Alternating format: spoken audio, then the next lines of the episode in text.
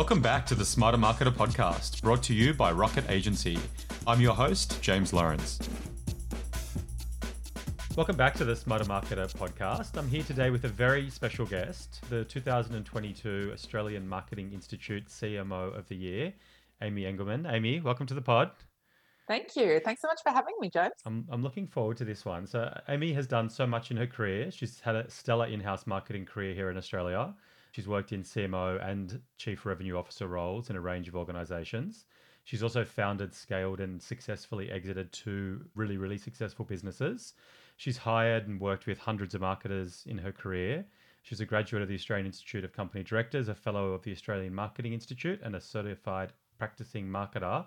I just thought when it comes to career advice and what good marketers do and you know what we've learned things we haven't done well career advice i thought of you Aimee. So thanks for joining us and let's rip in. Great. Cool. So i thought just a logical place to start would be just your first few roles in the industry kind of way back when.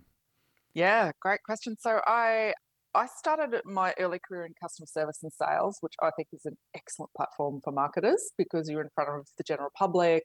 You know, in sales roles, you're learning how to communicate to lots of different types of people. So, and selling and marketing, as we know, are so so close. So a few jobs in retail and service, and then into my first marketing role was a blended sales marketing role actually in Canada when I took some time uh, in my twenties, early twenties, and was living in a gorgeous little town called Banff. Nice. And I worked in the sales and marketing department in the ski resort there, and that was my first kind of marketing really you know core marketing role marketing assistant type role really fun. I actually got to travel with them as well and did some trade shows in America and back in New Zealand when I came back to Australia. So that was um, that was fantastic.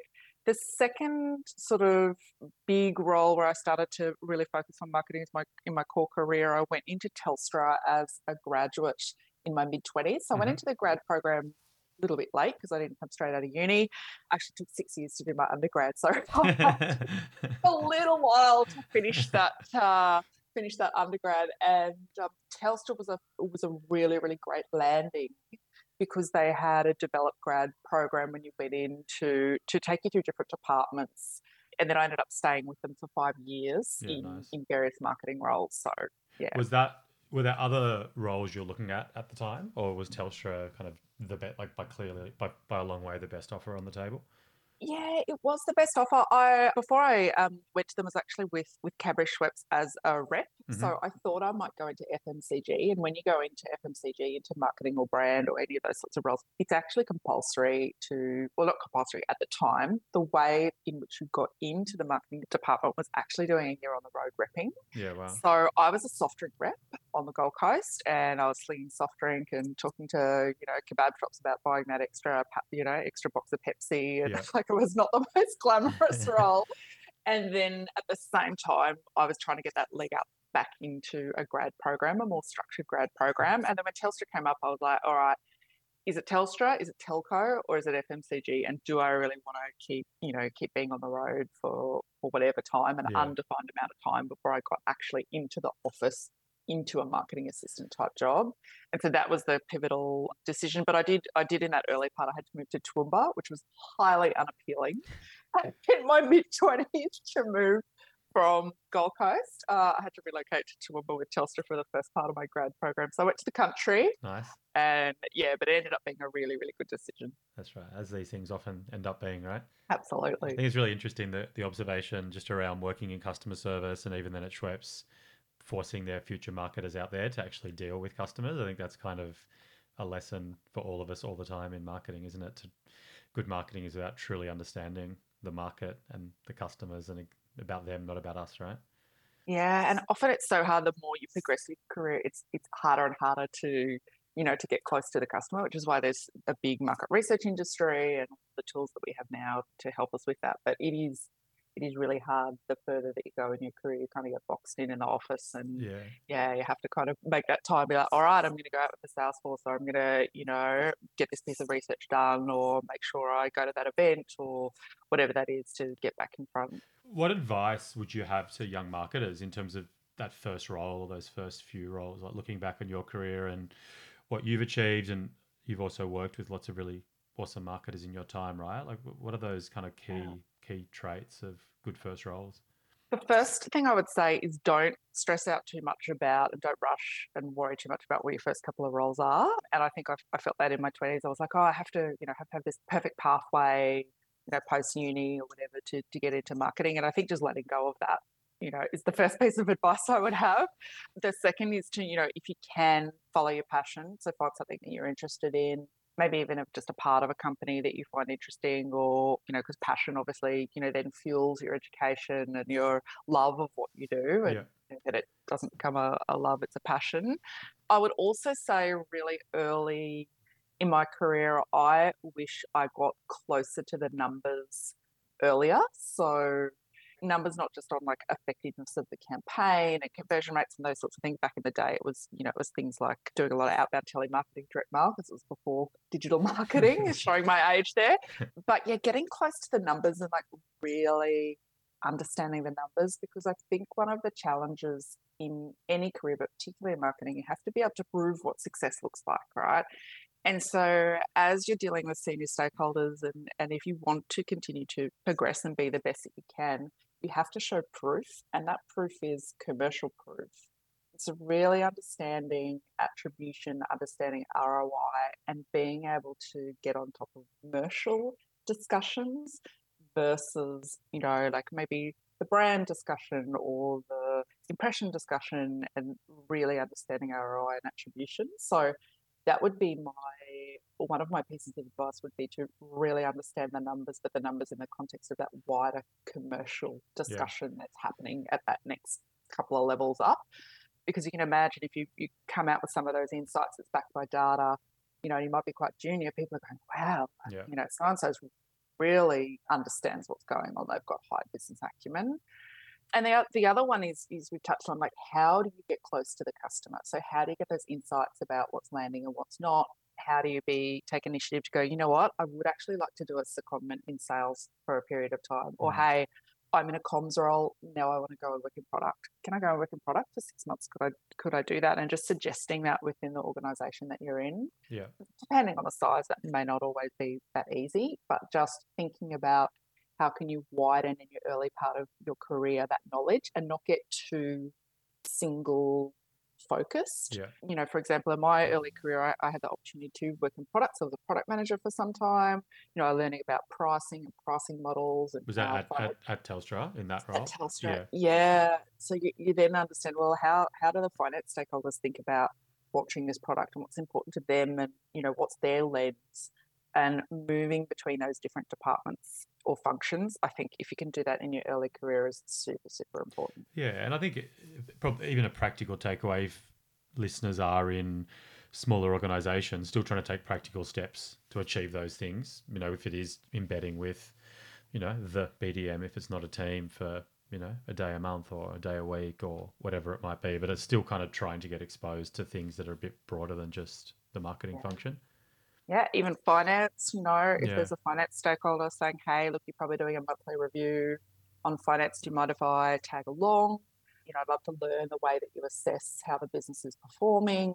Yeah, just getting exposure to that any which way you can. The senior marketers that I've come across over the years, the ones that seem to kind of progress most and have the respect of the wider organization are those that can elevate the conversation to talk numbers, P&L, market, not just talk about metrics and CPCs and ROAS and those types of things. You kind of need to obviously understand both, but you kind of will get pigeonholed and not taken that seriously if you can't kind of expand that conversation up and into the the conversations more broadly around the business, right?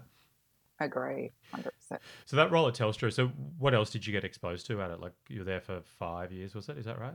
Yeah, lots of things. So, like competitive intelligence, so doing research on competitors and intel, pricing, business planning, a lot on kind of the sales structures. So, at the time, they're now called kind of SDRs, you know, what were those sorts of roles over the phone roles like, like running smaller sales teams as a blend to to a marketing role so more like a commercial like commercial manager legal and compliance so understanding how marketing has to blend and take into consideration you know how you make claims and how you talk about pricing branding. So working within a brand architecture that is both national and then can be product and segment orientated as well. So that was really interesting. I was having having brand conversations around, you know, the master brand and then how we might want to utilize it in a particular area for, for a product. So that was amazing.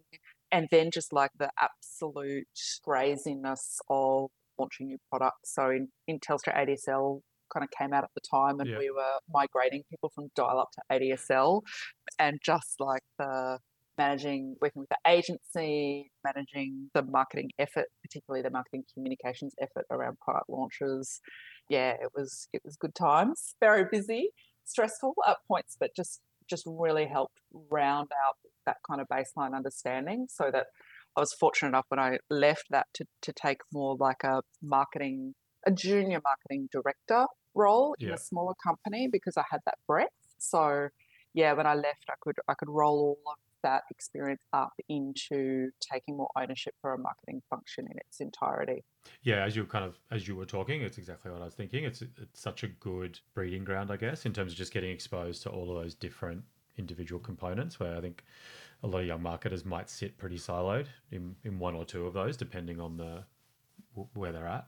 Yeah, yeah. So that breadth and and then being able to kind of step from a large to a small organization, then you have that whole step change as well. But it gives you the ability to potentially apply for those roles where you have a bit more autonomy and a bit more responsibility. But then, you know, different challenges as you move from big to small. Yeah, and was because I, I was curious to chat with you around how you picked your roles, and have they all been very organized and structured? And you know, I want to work in a big organization. I want to work small, and you know, I've done some B two C stuff, and now I want to do B two B. Like, and the advice. I'd like to hear your story, and then also just your, I guess, experience share for for listeners that might have only been exposed to one particular type of marketing, like what it takes to kind of, I guess, the why of also having kind of that well rounded career. Yeah, so the first the first part was some of it structured and deliberate. Yes, some of it was, but some of it was out of the blue. Like I was made redundant in a marketing role. That was Um, that wasn't by design. Oh, yeah, that one wasn't by design. Um, 29, I was like, oh my God, of course you take that sort of stuff so personally. You're Yeah. like, oh, but it was amongst a, you know, the company was was not in a great financial position. They had to make the hard decision to let some stuff go. And I'd only been there eight months. And I was like, oh my God, this is going to be disastrous. Yeah. I had a mortgage at the time. I just moved into an apartment. I was like, oh my God, the sky's falling. And, you know, that was a good opportunity to just grab a contract role and then think about what I what I did next. So no, not all of it was by design, but I was a little bit deliberate in shifting industries. And that's one of the things that I really enjoyed. So I, I enjoyed kind of understanding the challenge of the market, my customers, and then kind of lifting that knowledge and putting that into a different market or a different segment. And I think the thing that I've also is I actually do like change. So, uh, you know, for me, I couldn't sit in a role for more than, you know, maybe a year and a half to two years would be max. And then I'd be kind of looking around for where else could I could I go across, or did I need to jump to another industry, or or take another challenge, or go start a business, or whatever. So I think the other thing that I learned early in my career is the power of networks because when I did have that situation where I was made redundant, I could actually pick up the phone and kind of call some of my former um, former employers and say, hey, you know, this has happened. Anyone got anything that can just tie me over till I work out what my next step is? So that was super important too. Hopefully answers that question about was it was it kind of deliberate or Yeah, or- yeah, for sure. um, And I think a lot of the time it is both those things, isn't it? It's always hard to kind of know when when to move and what that next step might be and change is hard, but often you kind of need that for growth, right? And to to round yourself out. In terms of networking, like has, has that been a big part of your career to date? And if so, how have you done it? Yeah, I think it has, and I'm not like super great at it. Like I don't make a huge effort to reach out to people that I haven't, you know, spoken to for years. LinkedIn kind of helps with that that networking. But I think one of the things that I have tried to develop over my career is that in any job I've gone into, I've always thought about not just how I enter that role and my effort and energy in there, but also the way you leave is exceptionally important. So, you know, I'm one of those people when I've left a role or handed something over, or even when I exited my business and I, you know, I was in transition, just the level of documentation and effort to hand over eh, because people remember that. Yeah. They you know, they don't remember the Aimee that was hired that came in and did that great job. They actually really remember it's that last couple of weeks or, mm. you know, how were you in that handover and how did you leave? And that's what stays with them. So if you do ever have to, you know, call them again or you might need their help or their advice, that's what they remember. And then I think the other thing is just because I believe a little bit in karma is when people have come to me over the years for help on things, I've just always I've always been able to try and balance what I've got on going on in my life to give them a hand with something. So over the years, there's been young marketers who I've come across that I've just kept in contact with and have been in a pickle or needed some career advice or and just being able to give them a little bit of time because yeah, I do believe in karma, so all the whole of that kind of you know it works works together. Yeah, and then obviously industry, like the, the, Australian Marketing Institute, I joined because in my, you know, in that first role in Telstra, one of my managers had the certificate there of the certified practicing marketer. And I was like, wow, what's that? And, you know, she explained to me that there's an industry body and it, you know, there's different training that's available and it, it's kind of like the certification for marketers. And I, I jumped on and I was like, oh, that's really interesting. So, you know, that became a, an opportunity, particularly in my younger career, to go to events you know, and often it was funded by, you know, I didn't have to pay it out of pocket. It was funded by by the company I was working for at the time, just to keep involved in talking to people in the industry, being a part of that. So that organisation, I think, has been key in kind of keeping the network alive. And agencies as well. I've worked with amazing people like yourself, but over the years I've worked with with amazing leaders in agencies and other people working in agencies. They do move around from from time to time, the staff in agencies, and yeah, keeping in contact with them and yeah, just keeping an eye on who's who and where, where they're moving to. I reckon they're really good practical bits of advice, and de- definitely, I think as an employer, the the bit about how you leave your job just resonated so strongly, and like I think it goes without saying that you want to leave a job well, and that you know you don't put your feet up from the minute you give notice. And but just going that extra mile and if you get stuck after i leave feel free to give me a call and here are the handover notes. And it makes such a difference. And i definitely can think of past employees who i think it even strengthens that relationship right? Like moving forward you kind of you kind of morph from being that employer employee or colleague to kind of friend much easier. And all these things seem to come around like the australian marketing community just isn't it's not massive right so you kind of uh, and you should do it for the right reason anyway. But it's such a um, it's a really really good good insight. Have you lent on mentors much in your career? I have. I would probably say my earliest mentor was actually my sister. So she's seven years older than me. She's had a, a, brilliant career, started in marketing and then went through into many roles and is now a CEO of a um, ASX listed company. And yeah, she's been, she's kind of been my, my closest mentor. Obviously yeah. my bosses, like I can still remember some of the things that my, my first bosses in Telstra said to me on a day-to-day basis on, you know, thinking about the customer, or, you know, just sharing insights so yes absolutely i think just just informally course bosses have to be have to be mentors but i think informally you know that's been a big big part of my career. When i was running businesses i also joined the actual formal mentoring structure. So i actually really committed for probably six years going to six weekly powwows with other business owners that actually mentor each other. Nice. and is in a, in a kind of structured sense that's called the entrepreneurs organization so I really invested heavily in that and in my own learning. I did a heap of events with, I went to, like they call them universities, which are learning events, also usually overseas in a spectacular place where you want to go and go and visit, like Athens and Canada. And so I did, did a few trips like that, which were a mix of, you know, travel and education.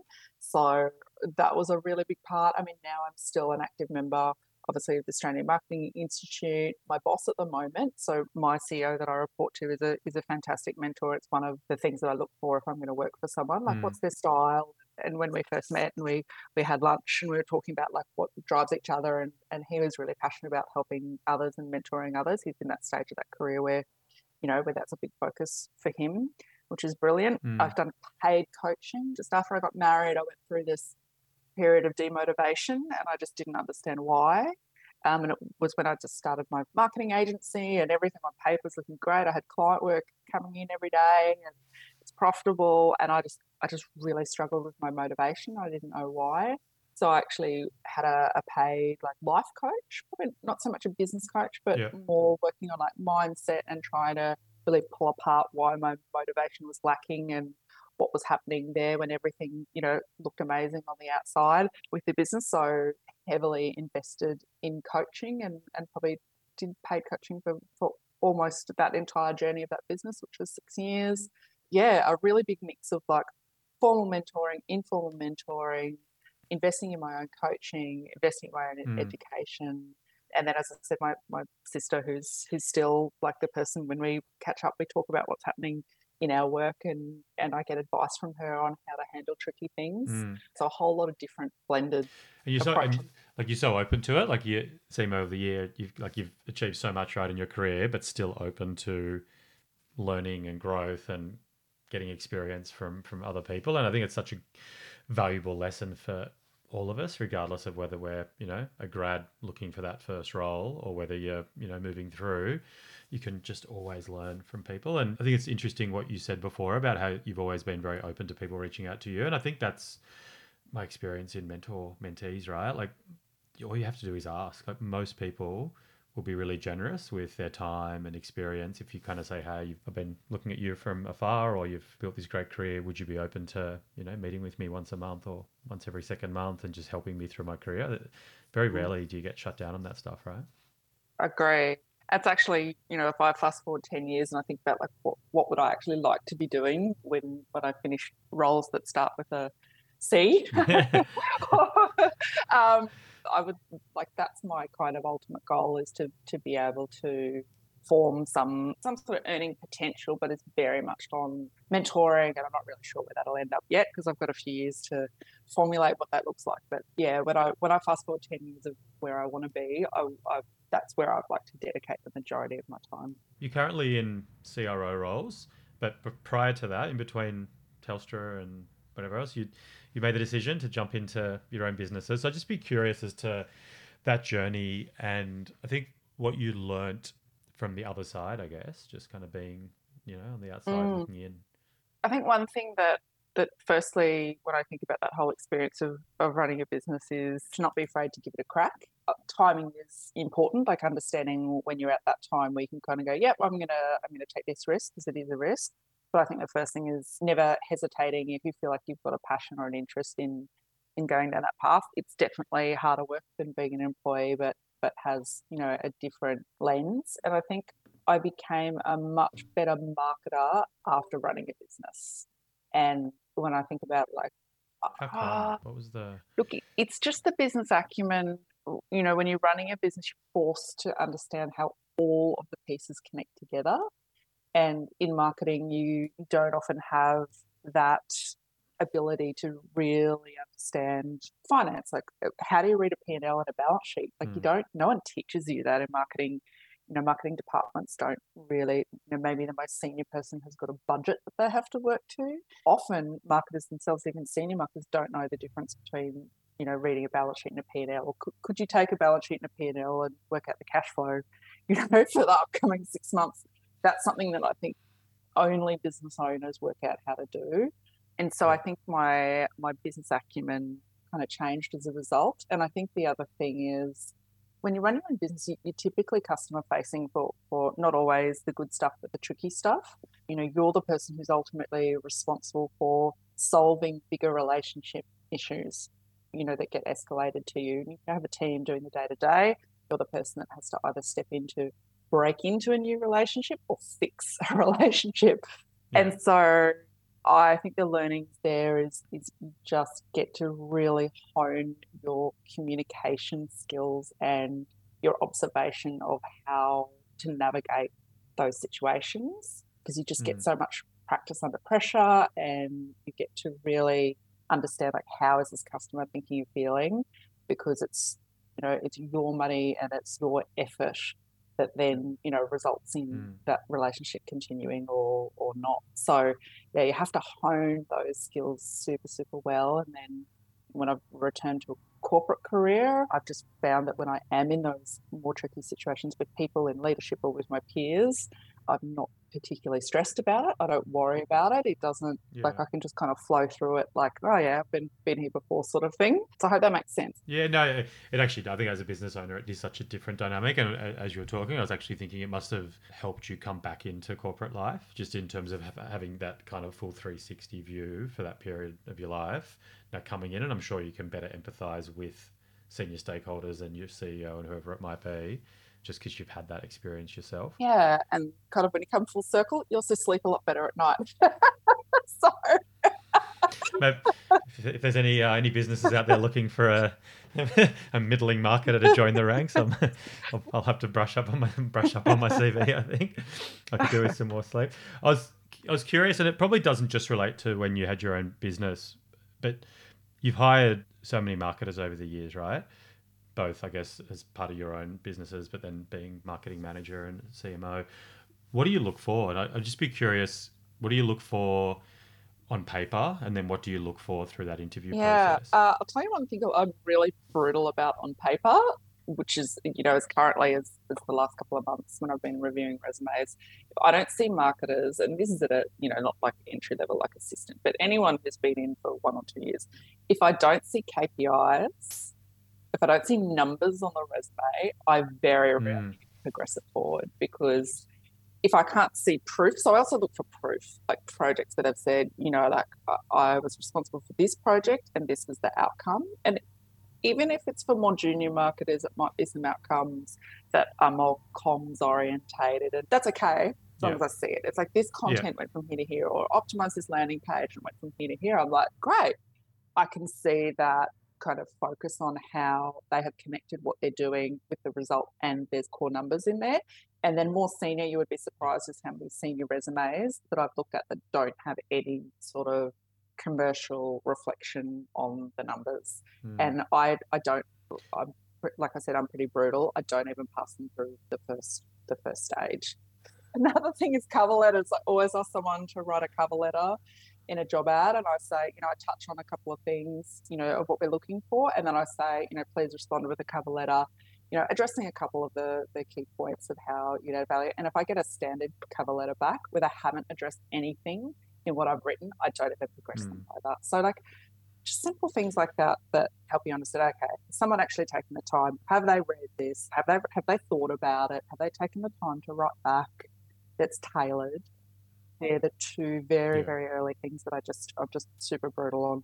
And then what about once you actually get through to the the interview, kind of face to face or via Zoom? Like what what, are you? What yeah, are you so for? I am definitely looking for an understanding of their own strengths and weaknesses. So I often ask, like a great question I ask is like, tell me about your zone in marketing. Like there's lots of things that you could you could be good at. What do you really love? Or I'd ask them about a project that they love, or I'd ask them about something that they're really proud of because I want to work out where they fit. You know, marketers can be so many different things. So I want to understand, like, oh, they maybe they're talking about the brand and connection to some research that they did, and then you know, blah blah blah. And I'll be like, wow, they really love, really enjoy seeing this part of marketing. And someone else might come through and be like, oh, well, I optimized this 50 times, and you know, I'll be like, wow, they're really strong on this part of marketing. That's what they love. So I'm trying to connect what my needs are at the time with what they love. Yeah. I try and find that person where I can really connect what I'm looking for in the team based on the other characteristics of the team and then try and slot them in. So if they're an all rounder, when I ask these questions, I'm looking for the things they talk about. There's a number of things that they look super excited about. If they're just, if I'm hiring for something more focused, I want to hear that they deeply love that part of what I'm looking for. So yeah, I try and I don't necessarily grill them too much on their background and experience, but I really want to get from them their understanding of what they love so that I can match that with exactly what I need in the team. And the candidate would have an idea, presumably, right? That the role is a broad marketing role or it's specifically around brand or performance. Yeah, or... and that's another really, really good uh, good kind of segue is that I always take the discipline to create a full position description with list of exactly what's expected in the role, including the time that they're likely to spend on things. And best practice is to actually present that as part of the interview process so that, you know, above and beyond a job ad, which just says this is kind of what the job is, you're very, very clearly identifying, and this is across all hiring, not just marketing hiring, like what are the actually activities that you're going to conduct? What's the time I expect you to spend on each of these activities? So it might say something about like, you know, research. Well, is that like 90% of the time I spend or is that 10% of the time? So, mm. and again, working with some great mentors in, in HR and in recruitment, my early career, I've I've understood how important that expectation discussion in the beginning is to make sure that the person and therefore their success in the role kind of pulls through. So, yeah, I do spend a lot of time in that early discussion on expectations and being super clear, putting it down in writing and presenting all of that. It's just so important, isn't it, for uh, for both parties? There's no just no point jumping into a role without truly understanding it, and there's also no point bringing a candidate in, onboarding them, and then you haven't told them that three days a week they're going to be doing something which is just not at all what they're good at or what they're yeah. interested in. And and I also, you know, this sounds probably pretty obvious, but passion for people who have shown, you know, particularly as they go through their career, they they have shown that they can move between different products or industries. So I can see that they can use their skills and move or pivot. The key kind of things I look at. I hate the term managing up, but what advice would you have for marketers working in organizations around how to play the game, but do it in the right way. Like how get that visibility in the organization, actually generate the accolades for the work you are doing. Like how do you manage with your manager? How do you manage with people, you know, above and yeah. adjacent? Like just I could talk about this yeah. for hours. So. I, I love this topic. So I'll touch on a couple of things. So one thing I always think of myself when I'm working with stakeholders, and particularly who I report to, is particularly at the top, it's lonely, right? It's lonely at the top. And what you find is that people are always bring you problems. Right. So they come to you to bring mm. you a hmm. problem that they need you to solve. And what I try and be, you know, to to my CEO is I try and be the department of good news. So I always want to deliver some good news, and it's usually data. Like I'll, I'll mm. bring him some data to say, hey, you know, I've been working on this initiative. Just wanted to show you some early indicators. This is what's happening. Be a bit of that department of, of good news, but backed up, you know, by by data. Lead indicators. So being able to constantly show how something's improving. So you might be chasing revenue. What's the lead indicator to revenue? It's leads or it's conversions or whatever that might be. So getting across all your lead indicators and being smart in you know when you choose to share those and how often you, you choose to share those now, there will always be problems, so you can't always be the Department of Good News. Sometimes you get to be the Department of Bad News. Or another mentor of mine used to call it sometimes you've got to put the turd on the table. And when you put the turd on the table, that's okay, you need to do it. Communicate early and often if things are not going right, but try and go with options for yeah. solutions. So so never take a problem yeah. to your one up or even, you know, sideways to peers without maybe some options that you've reflected on. And if you can actually think about what those options might be and present them in a really smart way. And you're not so I know what you I know that you must feel this too because you know in a business you just want you just want the solutions, you don't want the problems. Hmm. So I think that's really important. And then just FaceTime. Like sometimes people get busy, so you need to also be quite forthcoming in saying, look, we need to catch up for a one on one. So if you don't have regular one on ones, you need to do that. But when you have those one on ones, you need to work out what are you going to say. Don't just talk about the activity. Oh, I did mm. this and I did this and I did this and I did this. Yeah, yeah. Like people are too busy to hear that. Bring the numbers to me. Here's the lead indicators on the projects I'm working on. This is going well, mm. and this is because I'm seeing this data. This one hasn't moved yet. That's for this reason, but I'm onto it because I'm doing this. This is for this. This is for this. Think about it in advance. Prepare an agenda. Put the data in there. Screen share the data or bring it to, to your one up when you're talking to them don't talk the whole meeting if you have half an hour. Get through what you need to get through in about 10 minutes and then say, you know, I've covered that. Is that what you need from me for this type of conversation? Was that information that you'd like to see? Mm. Yep, great. And then have 20 minutes to discuss whatever they want to discuss. You know, what else have mm. you hmm. got on your list? Really thinking about using your boss's time or your peers' time really effectively making sure that you get yeah. FaceTime with them so you know there are no surprises and they're up to date on your projects being exceptionally data driven and preparing the data in advance and knowing your numbers. Don't talk about activities, the detailed activities, unless they want to hear them, because you know maybe you have a document they can self-serve that, like you know I have that. Here's the whip, yeah. and then trying to be the department of good news. And if you have to put the turn on the table, give options for solutions. I think that yeah, I love the department of good news, but particularly the one around options. I think that's just what the best performing staff that I've had over the years would naturally do got a friend who has quite a big business, and that's one of his things. I'm not paying you to tell me about problems. I'm telling you to bring me solutions. And as a manager as an employer, just having staff that are proactive because it shows that they're actually putting themselves in your shoes or they're trying to solve the business's problems and probably comes a little bit back to your point earlier on around great marketers are understanding the numbers up here they're not just dealing with marketing metrics I think it is about that kind of where are we heading as a as a business as opposed to what I'm doing down here in my yes. marketing function. It's really really good. Aimee, I've got three rapid fire okay. questions to, to right. round out the pod. The first one is what's been the hardest lesson or biggest challenge you've had in your career? Oh, biggest challenge. It was early in my career, and this is when when I was just blindsided about being redundant. It was maybe not like the hardest challenge, but it was the thing that hit me out of left field, and I was not prepared for because I had no understanding that that was hmm. happening. Mm. So maybe it wasn't the most challenging, but it hit me the hardest because I think I'm one of those people that like eyes wide open that things are not going to be perfect. That would yeah. be one. And then COVID, there's some staff that I worked with that were heavily affected by COVID in the Philippines, and in particular, a former staff member passed who I was very close to and helped build my business. And that was probably mm. the most emotionally kind of challenging. Yeah, wow. That's horrible. The best career move or decision you've made? Starting my own business was probably the best when I, I stepped out and decided to start a, a niche marketing agency and that then put me on the kind of entrepreneurship road for about 12 years. Mm. Yeah, so I think that was probably risky, fun, and that was probably the best. That's really cool. And then the final one, because we normally finish the pod with what's the best piece of career advice you'd give to a marketer, but the whole topic has been on this, so I had to come up with a different final final one. It's not it's it's it's adjacent though. What's the best piece of advice you've ever received? Wow. Um Oh, this this is what I remember a lot. Maybe not the best, but this is this is the one that's most memorable. I, I went and saw a, an American speaker who his name was Mike Moses, and he spoke about out of zero. And what his concept was was really around mindset, and it was around pushing your mindset to that next level. So he was talking about when you when you're setting your goals out of zero. So if you're you know punching for 10 million revenue, go for 100 million and work back from there, and put your mind into a position that you you don't have the limiting beliefs. and I think mm.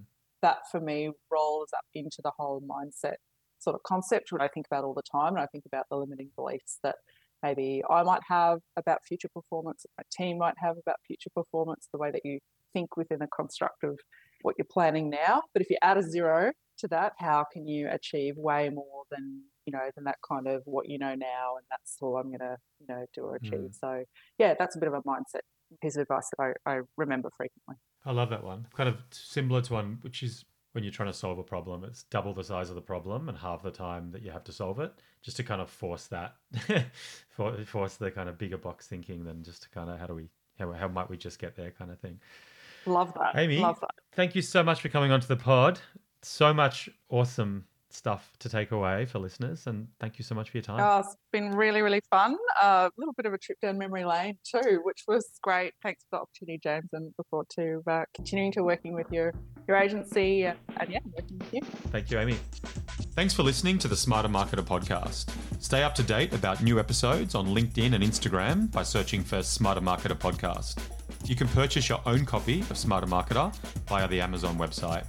And if you want a second opinion about your business's approach to digital marketing, send me an email, jamesl at rocketagency.com.au, or visit the rocketagency.com.au website. Thanks for your time.